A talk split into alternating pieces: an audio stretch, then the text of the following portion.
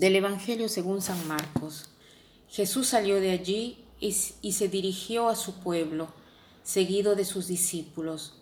Cuando llegó el sábado, comenzó a enseñar en la sinagoga, y la multitud que lo escuchaba estaba asombrada y decía, ¿De dónde saca todo esto? ¿Qué sabiduría es esa que le ha sido dada y esos grandes milagros que se realizan por sus manos? ¿No es acaso el carpintero, el hijo de María, hermano de Santiago, de José, de Judas y de Simón? ¿Y sus hermanas no viven aquí entre nosotros? Y Jesús era para ellos un motivo de tropiezo.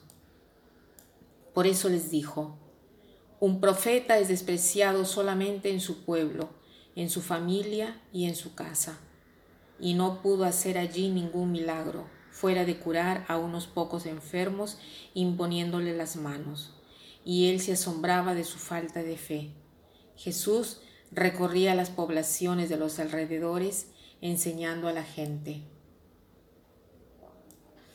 Estamos siempre en el Evangelio de San Marcos y a Jesús lo describen siempre como aquel que enseña continuamente, enseña con su vida, enseña con su palabra, enseña en la sinagoga, enseña cada vez que se relaciona con las personas.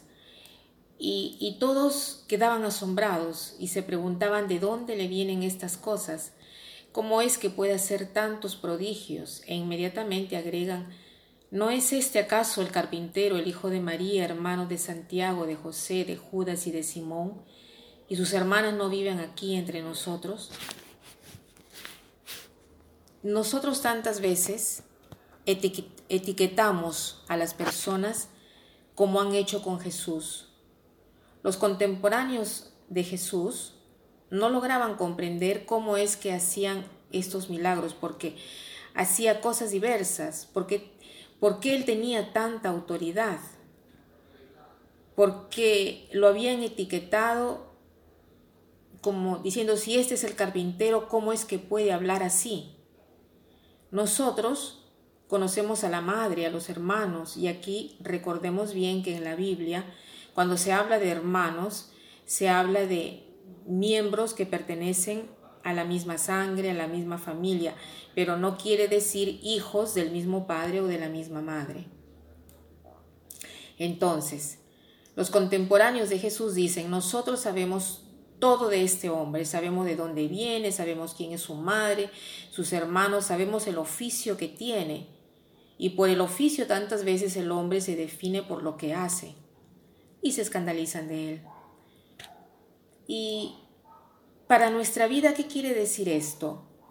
Que a veces nosotros tenemos prejuicios. ¿Qué cosa quiere decir un prejuicio? Es un juicio que nosotros hacemos antes de informarnos, antes de saber, antes de analizar y tantas veces son equivocados, porque nuestros juicios deben ser pensados, valutados, verificados. En cambio, a veces obramos y tratamos a las personas con prejuicios.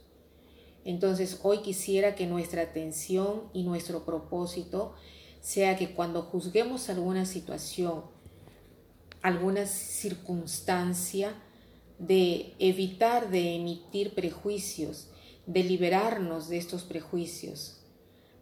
Einstein decía que era más fácil romper un átomo que romper un prejuicio. Y en cuanto a esto me acabo de acordar de una historia que he escuchado años atrás, que dos personas se encuentran en New York y no se veían desde hacía mucho tiempo, eran amigos. Y uno le dice al otro, Hola, Paul, ¿cómo has cambiado? Antes eras gordo, ahora estás delgado. Antes eras alto, ahora eres bajo. Antes eras más oscuro en cuanto al color de la piel, ahora estás más claro.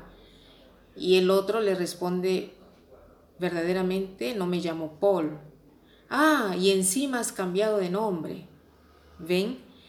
Cuando nosotros estamos convencidos de lo que afirmamos, negamos incluso la evidencia. Hoy tratemos de trabajar sobre nuestros prejuicios, tratar de liberarnos de ellos, mirar a cada persona sin etiquetarla, sin pensar seguro que esta está así, esta hará así, hará así. Aunque se verifique lo que decimos, debemos liberarnos de etiquetar a las personas porque este es el modo para no hacerlas cambiar a ellas. Les cuento una última cosa. Si un padre de familia dice al hijo que lo sorprende tantas veces en una actitud de flojera, le dice, tú siempre eres flojo. Ese hijo será destinado a ser siempre flojo, porque una vez que le hemos dado aquel sobrenombre, ese niño no tendrá ningún interés de cambiar, porque pensará, aunque no fuera flojo, ya me conocen como flojo y no vale la pena de esforzarme en cambiar. Etiquetar a las personas es muy peligroso porque impedimos a esas personas de cambiar, de transformarse. Entonces, démosle esperanza a cada persona, liberémonos de estos prejuicios y continuemos a no tener prejuicios hacia nosotros mismos diciendo, ah, yo no puedo, yo soy así, yo soy asá. Cada uno de nosotros tiene la gracia suficiente de Dios para cambiar. Y para terminar, quiero decir una frase que nuestro fundador nos decía siempre al inicio de nuestra formación. Aquello que no tienes por naturaleza, lo adquirirás por gracia. Entonces podemos todos cambiar. Si no tenemos alguna virtud por naturaleza, lo tenemos, lo podemos obtener por gracia. Que pasen un buen día.